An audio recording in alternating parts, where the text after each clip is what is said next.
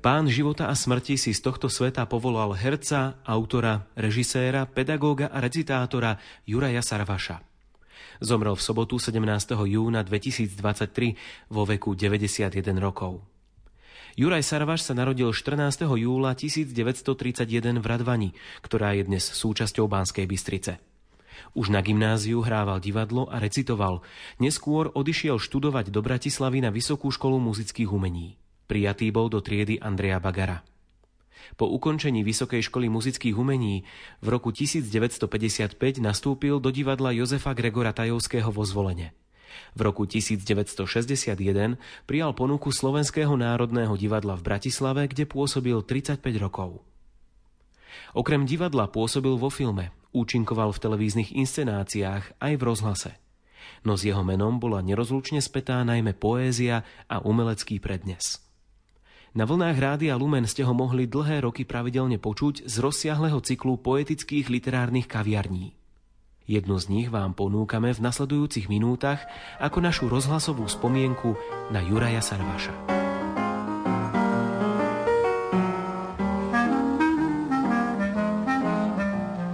Pekné nedelné popoludnie, milí poslucháči a priatelia krásneho slova. Literárna kaviareň Rádia Lumen vám po niekoľko rokov ponúka klenoty slovenskej a svetovej dramatiky. Diela, ktoré rezonujú v dušiach vás, čitateľov a poslucháčov. Dnes máme možnosť ponúknuť vám literárnu kaviareň trochu v inom šate. Poetickom. Rozhodli sme sa zamerať sa vždy jednu nedeľu v mesiaci na slovenskú poéziu. A aby sme boli dôslední, a aby sme vám zároveň ponúkli pohľad na slovenskú poéziu od jej počiatkov, Náš cyklus začneme aj nestormi slovenskej poézie a literatúry vôbec Bernolákovcami. Naša literárna kaviareň bude, dúfame, príjemným posedením nielen s dielami jedinečných autorov, ale aj s interpretmi. Ponuku na spoluprácu na relácii prijal skvelý herec a výnimočný interpret slova Juraj Sarvaš. Do nasledujúcej hodinky vám moderátor Marek Fajnor želá ničím nerušený poslucháčsky zážitok.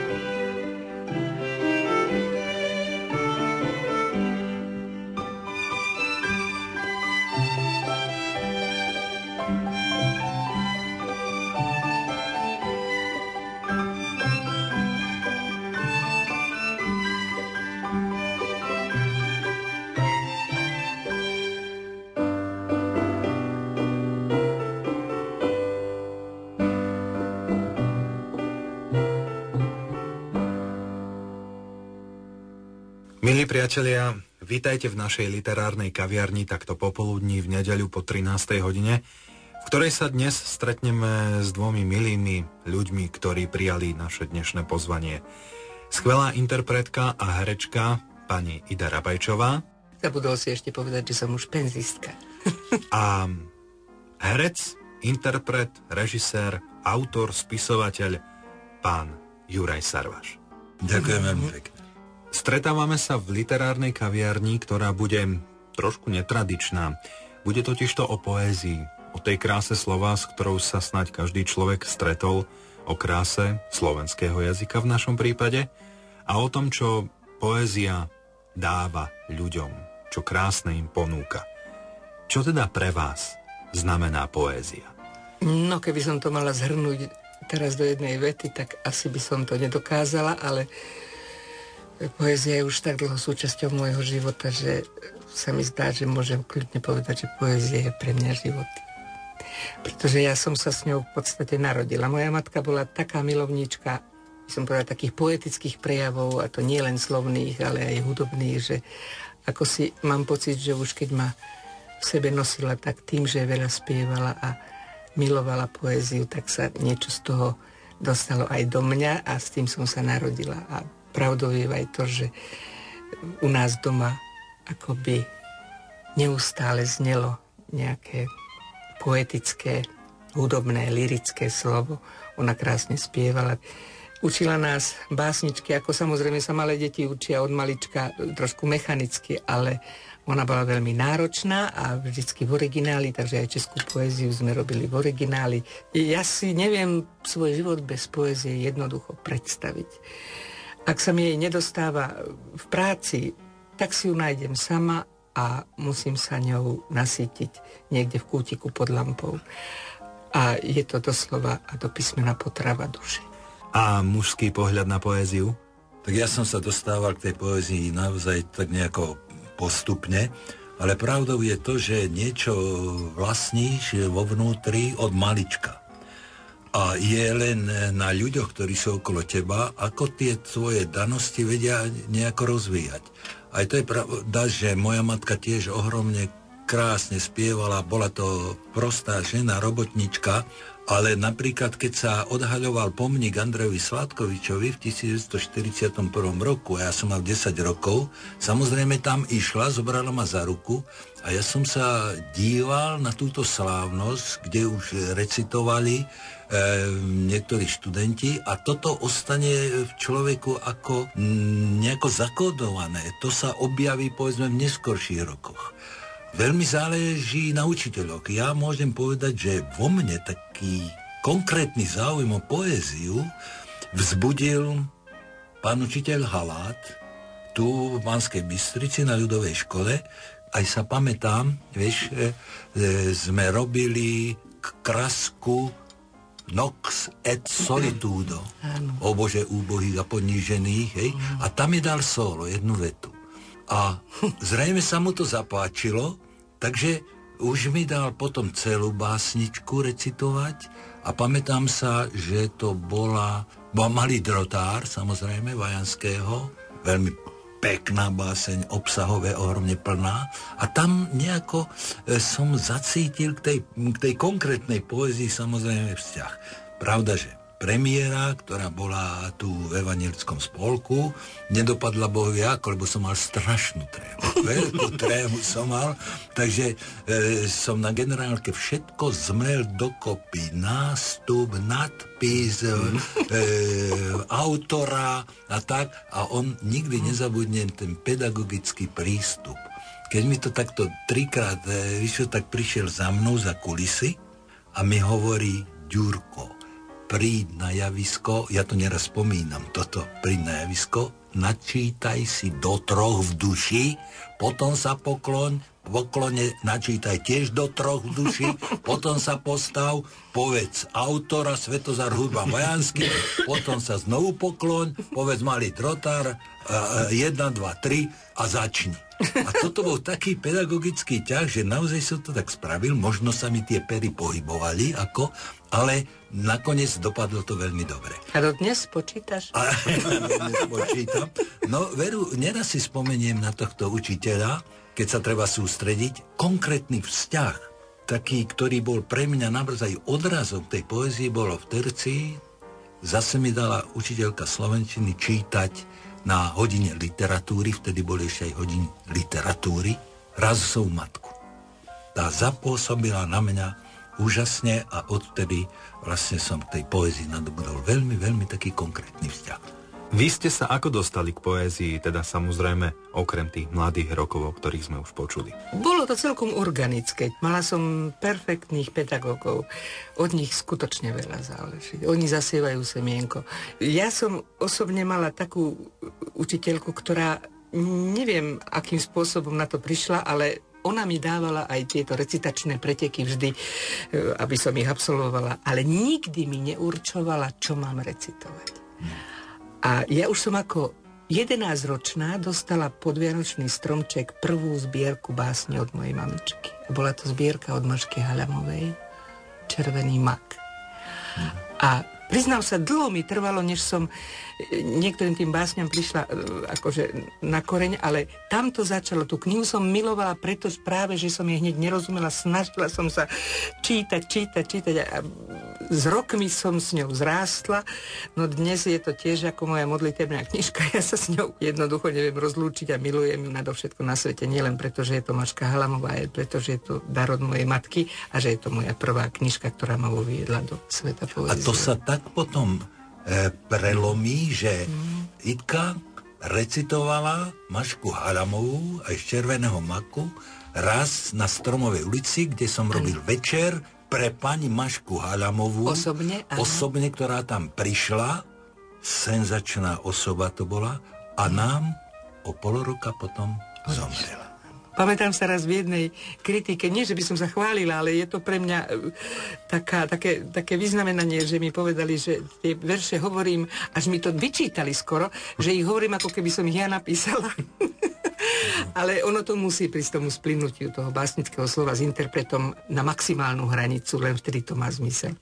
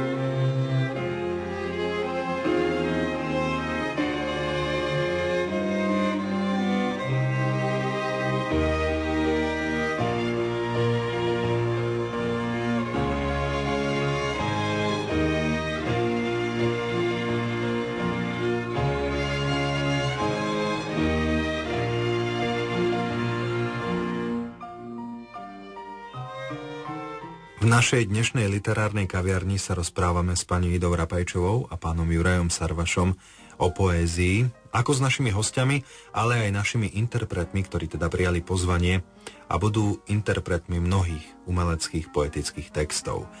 Už ste nám povedali, čo poézia znamená pre vás. Mňa však zaujíma, čo poézia znamená pre tie desiatky, stovky, tisícky ľudí, ktorým ste vy osobne recitovali. Tak to by mali povedať oni, ale ja som presvedčená, kdekoľvek sme prišli, však Juraj to môže potvrdiť, medzi ľudí, e, pretože boli nielen radi, že nás vidia, ale aj, že nás počujú. A nie len, že nás počujú, ale oni nás skutočne počúvali, lebo počúvať a počúvať je rozdiel. Pretože my sme vždy prišli s niečím, kde bolo čo počúvať. A keď prídete s otvoreným srdcom na dlani, ten človek, ten poslucháč to cíti. A ja som sa nestretla nikdy s tým, že by nás napríklad vypískali, alebo neprišli, alebo odišli. Samozrejme ide o to, že my sme sa snažili naozaj tú poéziu cez seba pretlmočiť čo najvernejšie a vždy skoro, alebo vždy na však? Vždy na spameť. No, no a ďalší taký príklad je, recitoval som na výročí Vysokej školy e, telocvikárskej. Hej? A tam som recitoval, oni mali veľkú slávnosť, som recitoval Detvana, recitoval som ešte niečo a tak a to. A prišiel, pán Boh mu dajú slávu, profesor Karol Stráňaj, ktorý ešte v 90 lyžoval. Áno, to bol. To bola legenda, áno, profesor na tej škole.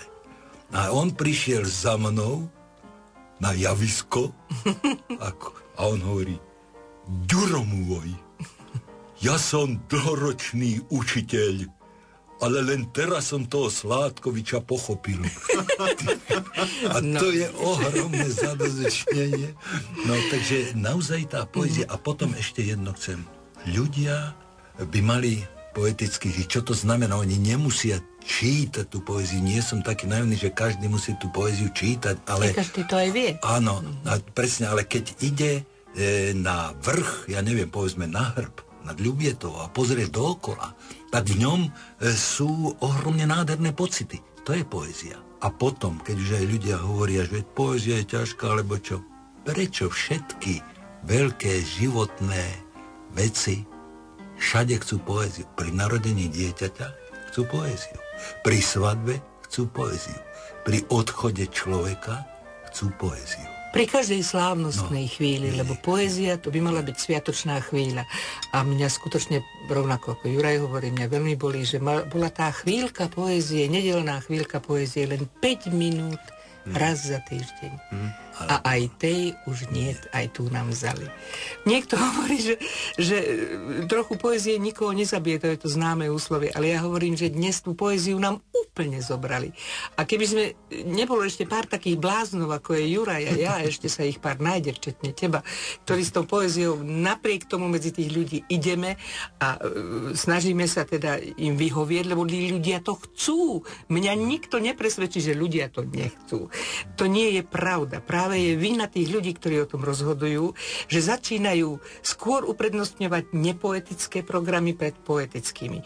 Treba mať tú rovnováhu a treba dať aj, aj tejto strune zaznieť, pretože potom je ten náš život ochudobený a niečomu skutočne chýba. Vieš, ale v rozhlase o 12. na obed v nedeľu takisto išla poézia. Bola to sviatočná chvíľa, keď rodina obeduje a či si vypočula, či nie, ale počúvali. Naozaj.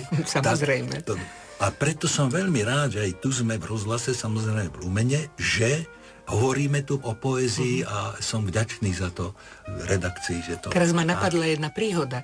Juraj si ju určite bude pamätať. Neviem, kde sme to vtedy boli na zájazde s literárnym programom. Nejakým, viem, že tam účinkoval Lacko Chudík a ešte nebohy Vladko Durdík. To bol tvoj nejaké pásmo. Ano. A prišli sme na nejaký e, vidiek a tam kultúrny dom bol ako krčma, lebo samozrejme na malých dedinách nemajú kultúrne domy, takže v krčme sme učinkovali. A tam v krčme sme museli prejsť cez výčap, tam už boli nachmelení hostia a jak nás videli, ak ideme na ten program do ďalšej miestnosti, tak sa nahrnuli do tej veľkej miestnosti a počúvali. A keď sme odchádzali, Myslím, že sme robili štúra. Štúra, cestou života áno, áno, áno, k výročiu štúrovho narodenia. A išli sme späť a ja som v tom programe bola veľmi mm, spokojná, lebo som bola jediná žena. A išli, vychádzali sme z tej krčmy a jeden z týchto nachmelených ľudí, zbaví, zbavený zábran, samozrejme vďaka alkoholu, vonku pršalo, blato bolo a my sme mierli do autobusu či do auta on v tom blate sa vrhol mi k nohám, rozťahol ruky a povedal mi, slovenská poézia. A dodnes mi Lacko Chudík závidí, že som dostala takýto titul. Na Orave to bolo. Na Orave to bolo.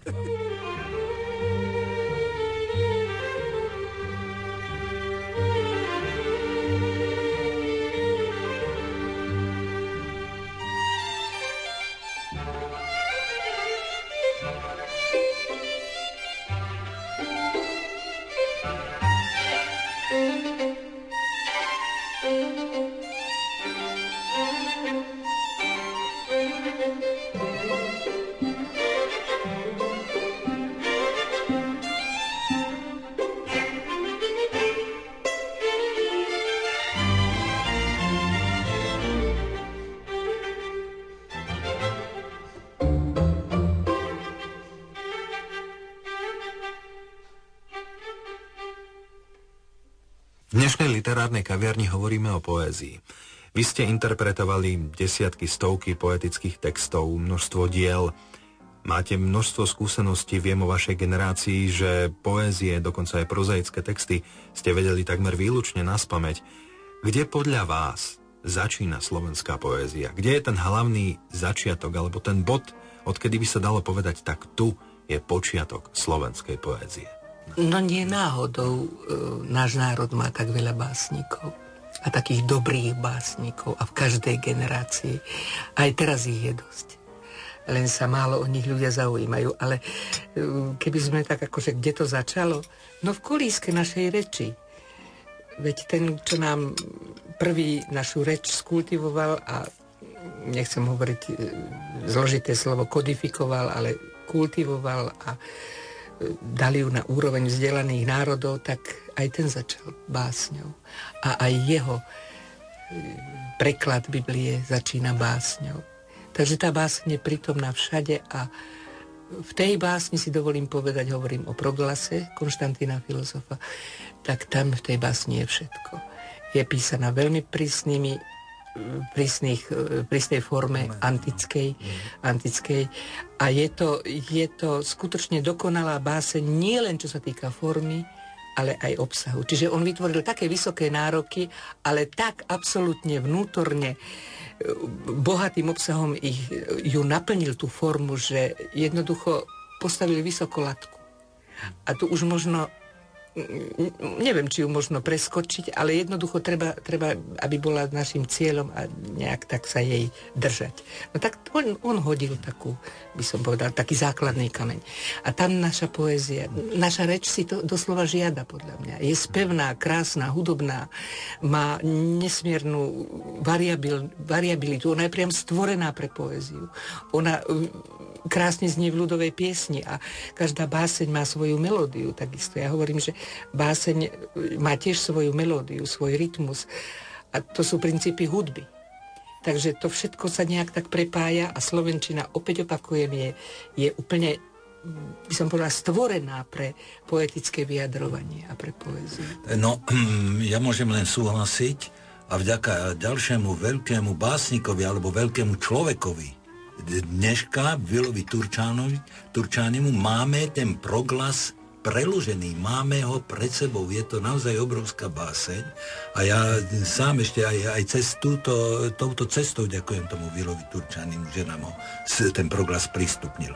Ale možno, že keby sme ešte e, uvažovali, Itka, možno, že aj ten staroslovenský očenáš, i keď je to modlitba, ale tam asi niekde e, je tá poézia. Tá prapôvodná báseň. báseň. Lebo vlastne aj očenáš je báseň. To je vysokometaforický e, vysokometaforický text, ktorý keď sa človek za, e, zamyslí nad každým tým Každý, pojmom, nad každým tým slovom, ktorý musíme, keď očenáš, keď očenáš píšeme graficky, tak musíme každý ten pojem napísať do zvláštneho riadku. Mm-hmm. Lebo každý má svoj vlastný význam, hlboký význam a široký význam. A to práve človek, keď aj interpretuje, musí na to myslieť. Nemám rada vždy žiakom hovorím, ktorým vtlkam do hlavy aj tento staroslovenský oče nás nemilostvedne. Tak im vždy hovorím, nemelte to mechanicky, ako babky niekde, keď sa modlia ruženec, lebo týmto odpustíme. Oni chudiatka e, majú iný prístup, ale vy si to nesmiete dovoliť zbavovať sa ľahko slov. A ten očenáš to je hlboká myšlienka jedna vedľa na druhej. To treba myslieť na to, čo hovoríte a určite to vyjde. To stačí šepkať. Ale ten obsah treba si uvedomiť a to počuť. Milí priatelia, myslím, že po takomto exkurze do tajov poézie nastal ten správny čas, aby som vás pozval k vypočutiu si veľkej a nádhernej básne Proglas a samozrejme aj staroslovenského očenášu. thank you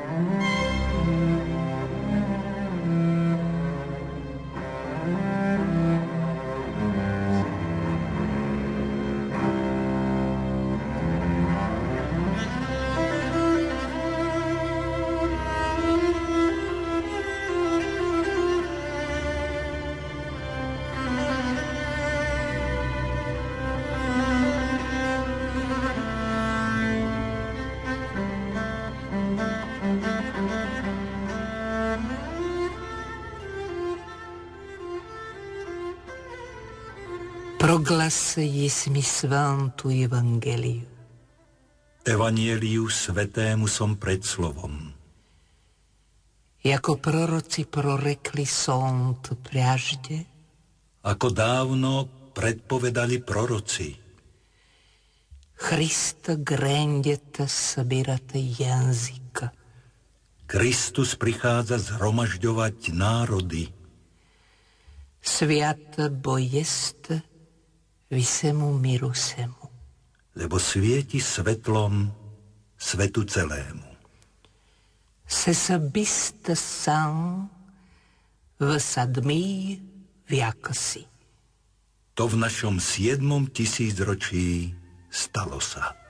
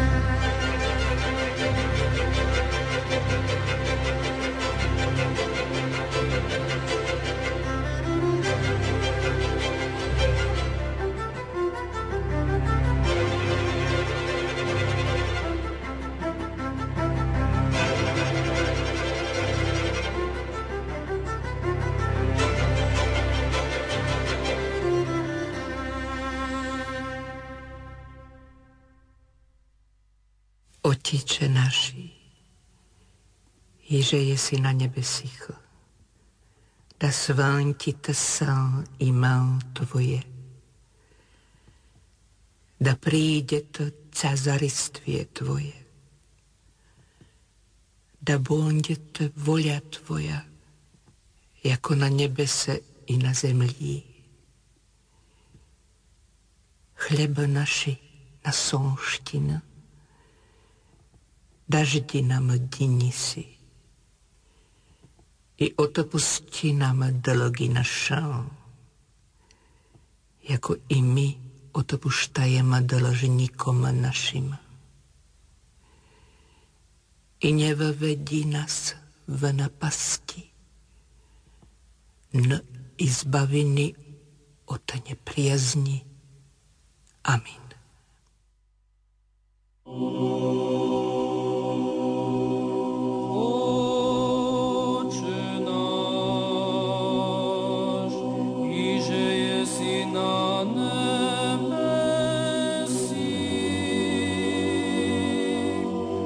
святиться ім'я Твоє, да прийде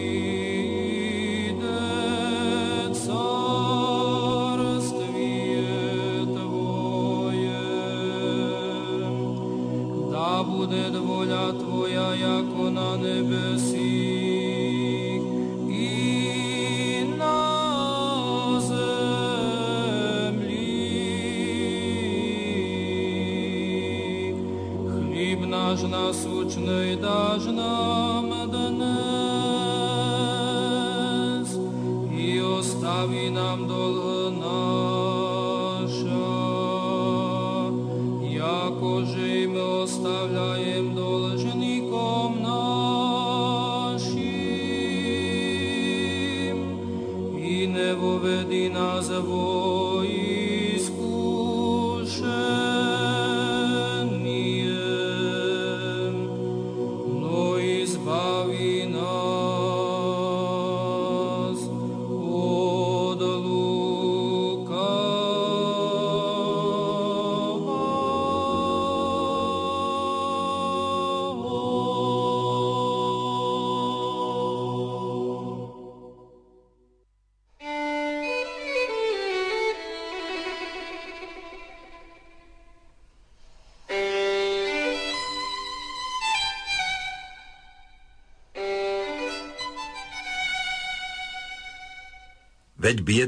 naša orava. Namiesto chleba ušlo sa jej skaly. Zač potom je i celá boľavá, jak pieseň ľudu trpko nad ňou žiali. No keď tak často v svete zrovnáva sa malé s veľkým, nuž bez samochvály, tak bohatá i slávna, šťastná zem. Jej slanica, toť druhý Betlehem. Bo tam zvrel prameň slovenského slova. Prúd bystrý, čistý, medu samoteč. Tu vstala z mŕtvych, vzhliadla naša reč, svit pozdravila v hrobe odomknutom pod čarodejným Bernoláka prútom. On zriadil zvuky jej hneď za rána, by neboli kýs povržený tovar. Po zrnku zniesla jeho ochranná péč rudu jej a zahrnula v slovár.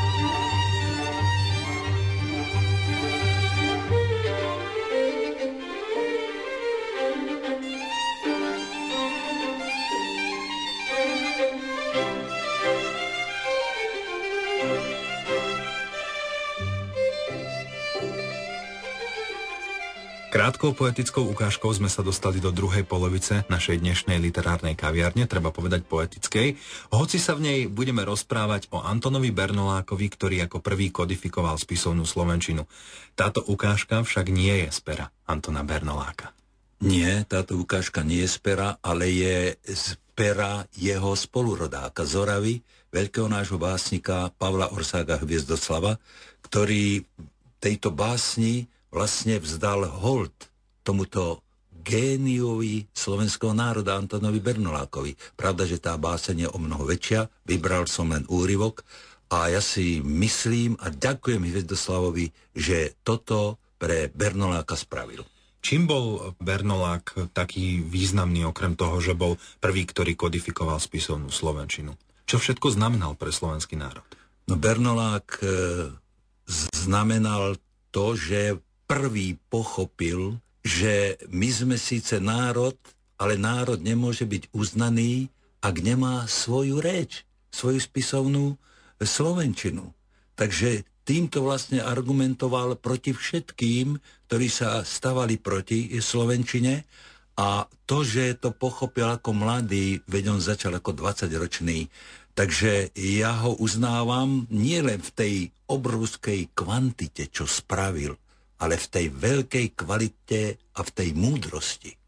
Ako kňaz sa ukázal nesmierne pracovitý, naozaj nesmierne múdry a nesmierne predvídavý. Všetko to začalo, dá sa povedať, na Bratislavskom hrade, v generálnom seminári, odkiaľ rozposielal listy vzdelancom slovenským roztruseným po svete, v ktorých ohlásil zámer položiť pravopisné, gramatické i lexikálne základy spisovného jazyka.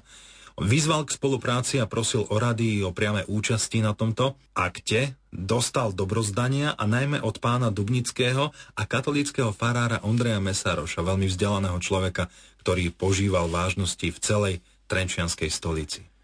Áno, pán farár Mesároš prvý pochopil význam spisovnej slovenčiny, hneď sa pridal k učenému tovaristu a odpovedal listom velebnému katolickému kňazovi Bernolákovi a v tom liste okrem iného hovorí toto. Milí mladí verní Slováci, Boh žehnaj vaše kroky. Pestovanie slovenského jazyka si vyžadovala už dávno oddanosť k nášmu národu i k materinskému jazyku. Vynúcovala si to úcta k svetému náboženstvu, ktoré počnúc prvými storočiami ústami svojich služobníkov početnému ľudu týmto jazykom hovorili a napokon súril to aj príklad pokročilejších národov, ktoré svoje jazyky na vrchol slávy pozdvihli.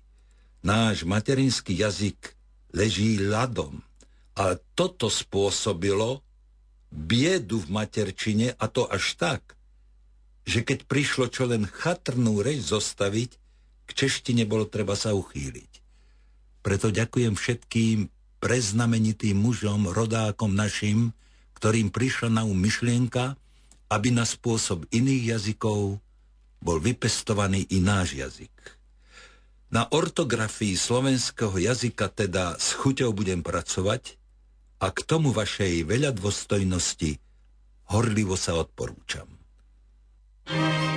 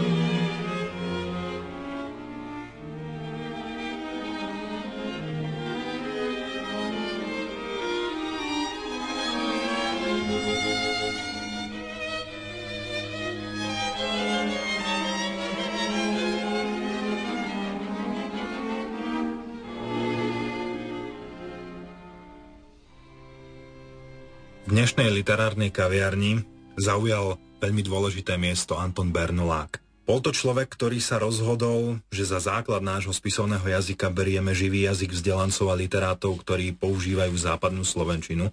Ako prvý kodifikoval spisovnú slovenčinu, dal jej pravidlám, očistil ju, ale určite táto cesta nebola jednoduchá a nemal len priaznivcov.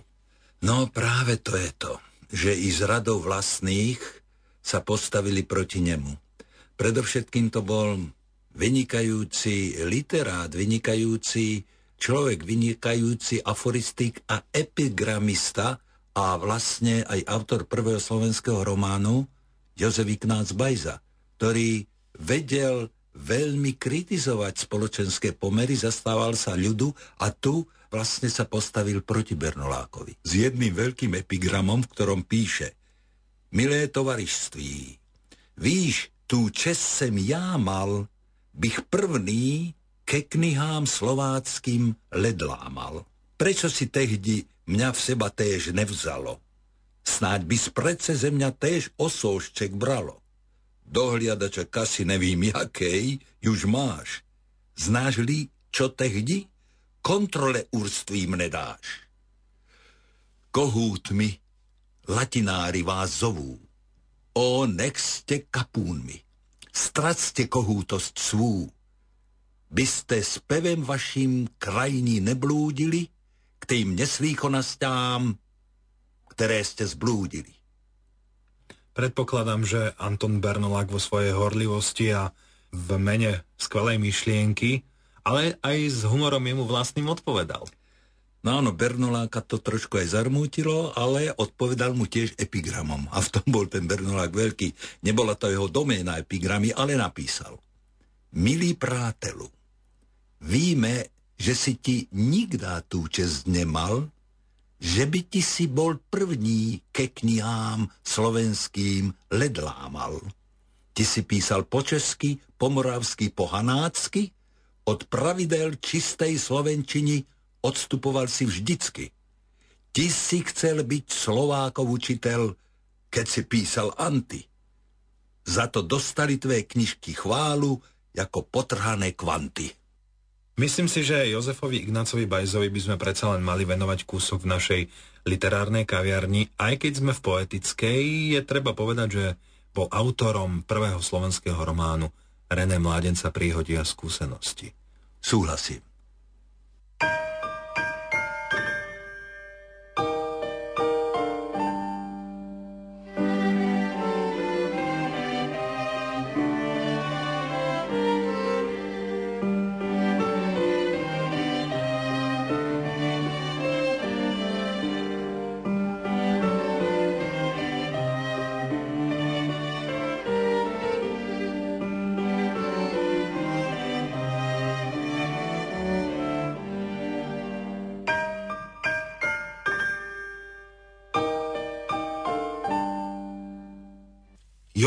Ignác Bajza, René Mládenca príhody a skúsenosti.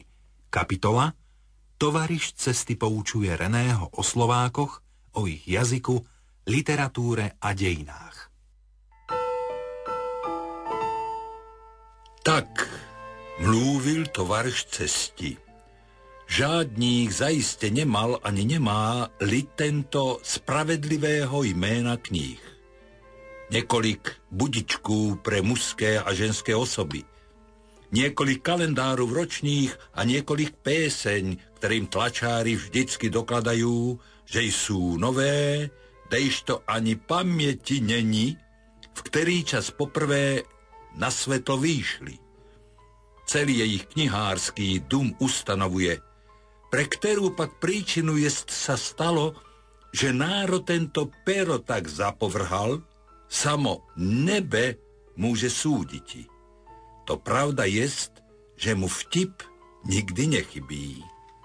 Medzi tým, že národ tento od kehokoliv splodený, keď je aj akokoľvek sem prenesený, ale že národ tento v týchto vúkol krajech dávno bydlí a pevný musel byť vždycky, jen aj otúď môžeme súdiť, že času príchodu jeho ani známy ho nemáme a že tak mnohé zeme tak dlho pod vlastními svými králmi držel a i včil ešte niektorí držá, jaký sú Rusy a nepř Moskoviti. O stave Slováku od počátku až po včilejšie časy vydali onehdy cirkevný muž knihu, v ktorej hojne mluví o porození jejich, o králech, ktorí ich spravovali, o zemách, ktorými vládnuli, o mravech a obyčajech, ktoré zachovávali ešte jak špohani? A učinil chválitebne kolik móhel, áno, učinil víc od inších, ktorí pred ním prácu tu byli zaujali v Čechách, Morave anebo v Polskej. V jedném je stoliko žál, že Slovákem bivše, slovenským jazykem dílo také nespísal. Ale totiž znal dobre, že tak vzácná, milá jest slovanská reč, že ju cuzí slyšíc uteká preč. Tak vzácné slovenské je zmluvení, že si ho znať cuzí drží k zahambiení.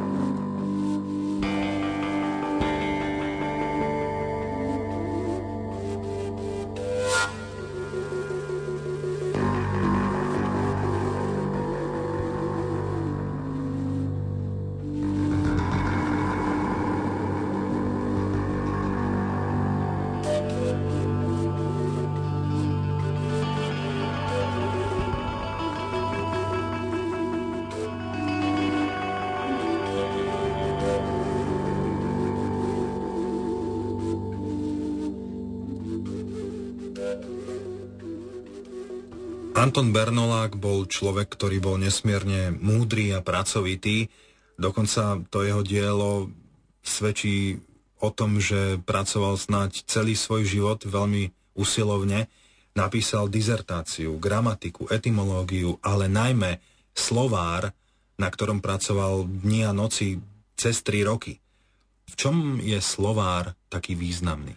No slovár má 5 zväzkov, 4440 strán a významný je vlastne v tom, že to bol prvý slovár, kde na prvom mieste je slovenské slovo, potom české, potom latinské, potom nemecké a potom maďarské.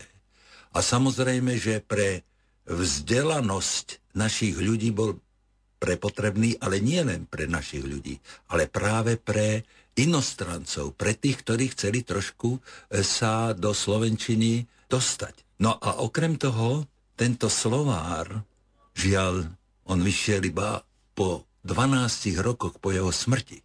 On sa toho nedožil, ale dielo ostalo, ako sa hovorí. Ale v čom bol tento kňaz výnimočný? Výnimočný bol aj v tom, že do slovára zahrnul aj slovenské porekadlá príslovia, čiže múdrosť tohto ľudu. Ba dokonca dal tam aj ľudové piesne, z ktorých podľa toho, ako nám tá tradícia hovorí o Bernolákovi, z ktorých najradšej mal kačičku divokú. Keď sme spomínali inostrancov, teda predstaviteľov iných národov, tak e, natiska sa mi myšlienka, či aj z ich strany nemal Bernolák neprajníkov. No práve, predovšetkým bratia Česi opäť nepochopili, že Slováci potrebujú mať samostatný jazyk. Taký veľký český slavista, to je zaujímavé, Jozef Dobrovský, ktorý bol veľmi múdry, tiež toto neprijal, nepochopil. V jednom liste Bernolákovi píše. Pán Zlobický, profesor českého jazyka a literatúry vo Viedni, sa znepokojuje nad tým, že mladí seminaristi na čele s vami chcú zaviesť nový spisovný jazyk na Slovensku. Ja sa neznepokojujem, pretože si myslím, že čeština, moravčina a slovenčina sú iba jeden jazyk, hlavný dialekt slovanského jazyka, tak ako ruština, polština a ilírčina. Vzdelanci a vedci slovenskí sa orientujú na češtinu. Táto okolnosť bude väčšine na prekážku tomu, aby sa slovenčina mohla stať spisovným jazykom. A tak hádam urobíte najlepšie, ak sa i naďalej budete držať čistej češtiny. Ja predpokladám, že ani v tomto prípade Bernolák nenechal na svoju odpoveď dlho čakať. Veru nie, odpovedá pán profesorovi Dobrovskému. Vážený pán profesor Dobrovský, nie je pravda, že všetci slovenskí vzdelanci a vedci sa orientujú na češtinu. Orientujú sa len z núdze, lebo nemáme pevné základy nášho materinského jazyka. Sme síce samostatný národ, ale nebudeme ním, ak nebudeme mať vlastný jazyk. To vy ako vysokoučený muž, obdarený tolerantnosťou, iste uznáte. Ja nechcem robiť svári alebo navádzať nenávisť k češtine, ktorá je teraz s ruštinou a polštinou najvypestovanejšia spomedzi ostatných slovanských jazykov. Moje úsilia smerujú iba k tomu, aby som slovenčinu od češtiny náležite odlíšil, lebo o týchto rečiach viacerí, čo sa do veci nerozumejú, nesprávne tvrdia, že sa úplne zhodujú tak rázom jazyka, ako aj vonkajšou podobou a výslovnosťou. I napriek mienke všetkých jazykovecov, ešte aj samých Čechov. Po týchto vážnych listoch myslím si, že nastal čas, aby sme sa pozreli aj na niekoľko z prísloví a porekadiel, ktoré práve Anton Bernolák zozbieral a dokonca si aj vypočuli Kačičku divokú, jeho tak obľúbenú ľudovú pieseň.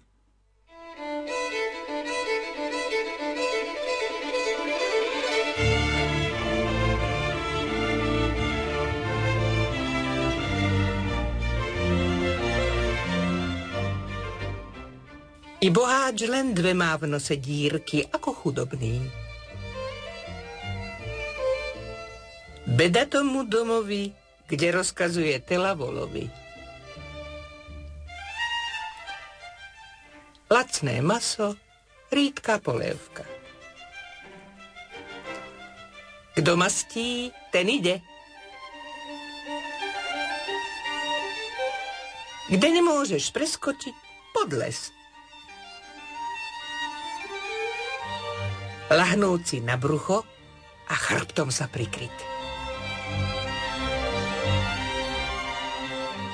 Jalovej krave by tela podstrčil.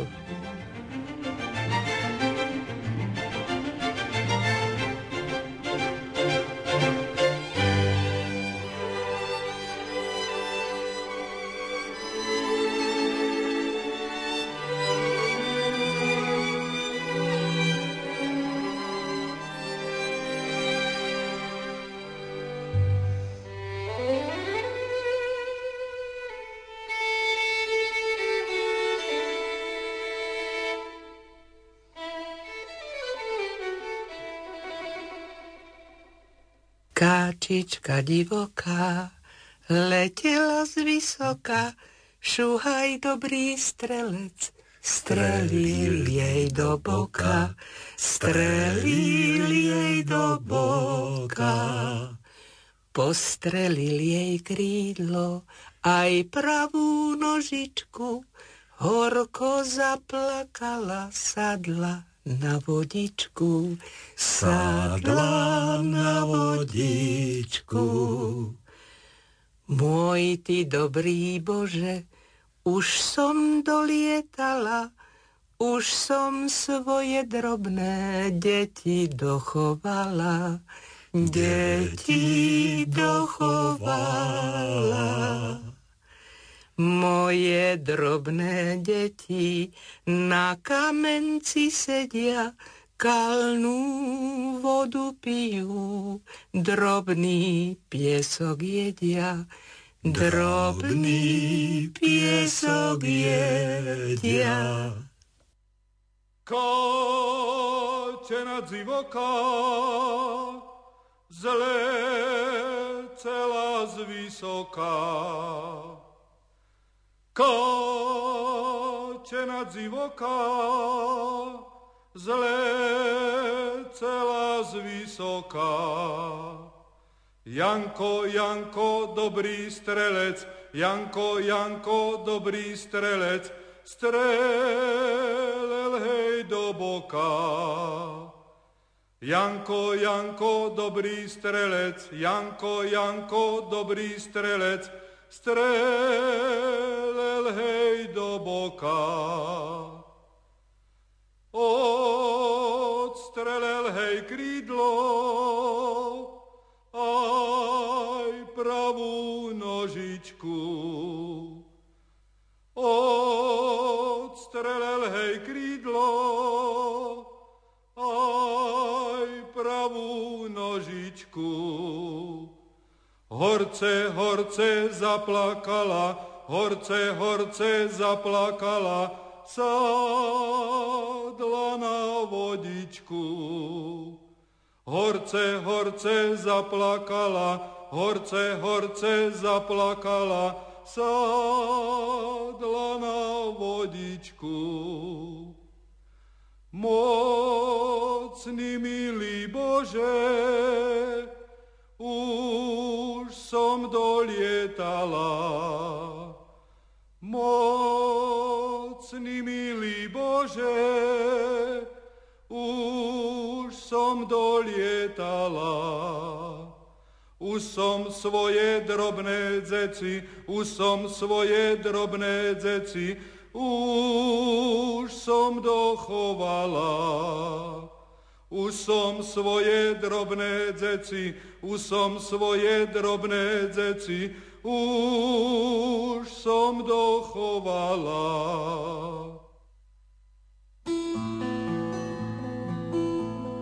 Pomaly sa blížime k záveru dnešnej poetickej literárnej kaviarne, aj keď tak trochu prozaicky na záver, pretože Anton Bernolák zomrel mladý, dá sa povedať. Nedožitých 51 rokov, zomrel v Nových zámkoch, tento veľký človek slovenského národa. Áno, Nových zámkoch je aj pochovaný a má tam aj svoju sochu. Ján Holý veľmi žialil nad odchodom Bernoláka a keď sa to dozvedel, tak smutne povedal, tak náš veľký Bernolák je už tam. Šlak ho trefil. Samozrejme to bolo vyjadrenie, dneska tomu moderne hovoríme, že dostal porážku, porážku mozgu alebo porážku srdca, ale myslím, že to bolo zlyhanie srdca, dokonca je zistené, že pri holení. Veľká škoda, že odišiel taký mladý.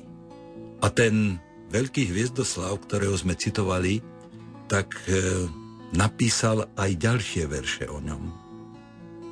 On vedel to, syn verný sladkej matky. I pošliapanú reč jej zodvihol, z ciest smetísk, videl trpí nedostatky, brud, prach na nej. Znal však, výjde z nových škôl roj brusičov a kryštál zblízka hladký, briliant rodu, jeho žitia sol. Ba chvála, vďaka ti, náš slaničane, a požehnané tvoje prácne dlane.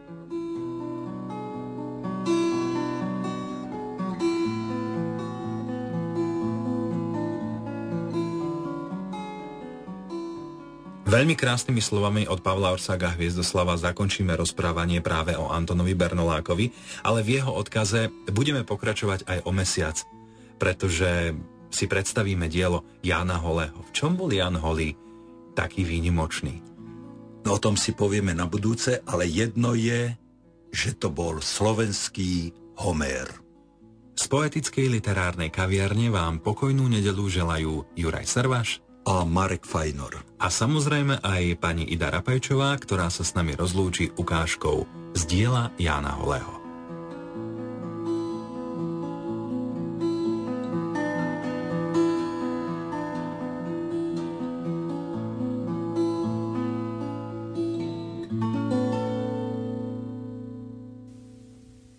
Veľký kráľ Svetopluk takovými to odreče slovmi.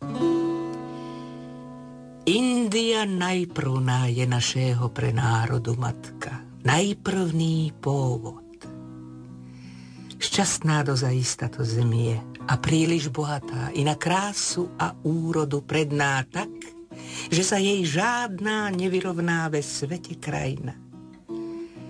Tam ľud veľmi dobrý, dokonalý, míru milovník, ľud krotký a tichý, štedrý nad míru ku hosťom.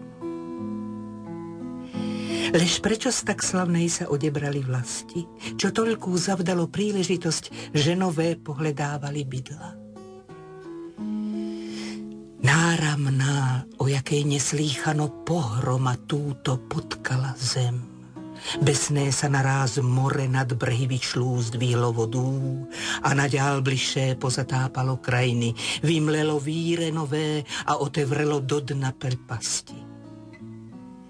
Náramný v tom hlas do uší tak od oblohy padne. Národe výborný a množstvom ľudstva prehojný, vystěhovať sa ze stránky musíš i z vlasti odebrať a slavné učiniť sebe inde i ve svete méno. Tam vždy milujte pokoj. Zlej vystríhajte sa vojny. Zem zrábajte pluhem, živi z nej a nezlúpe, že buďte. Tam z vás náramné počasoch rozroste sa ľudstvo.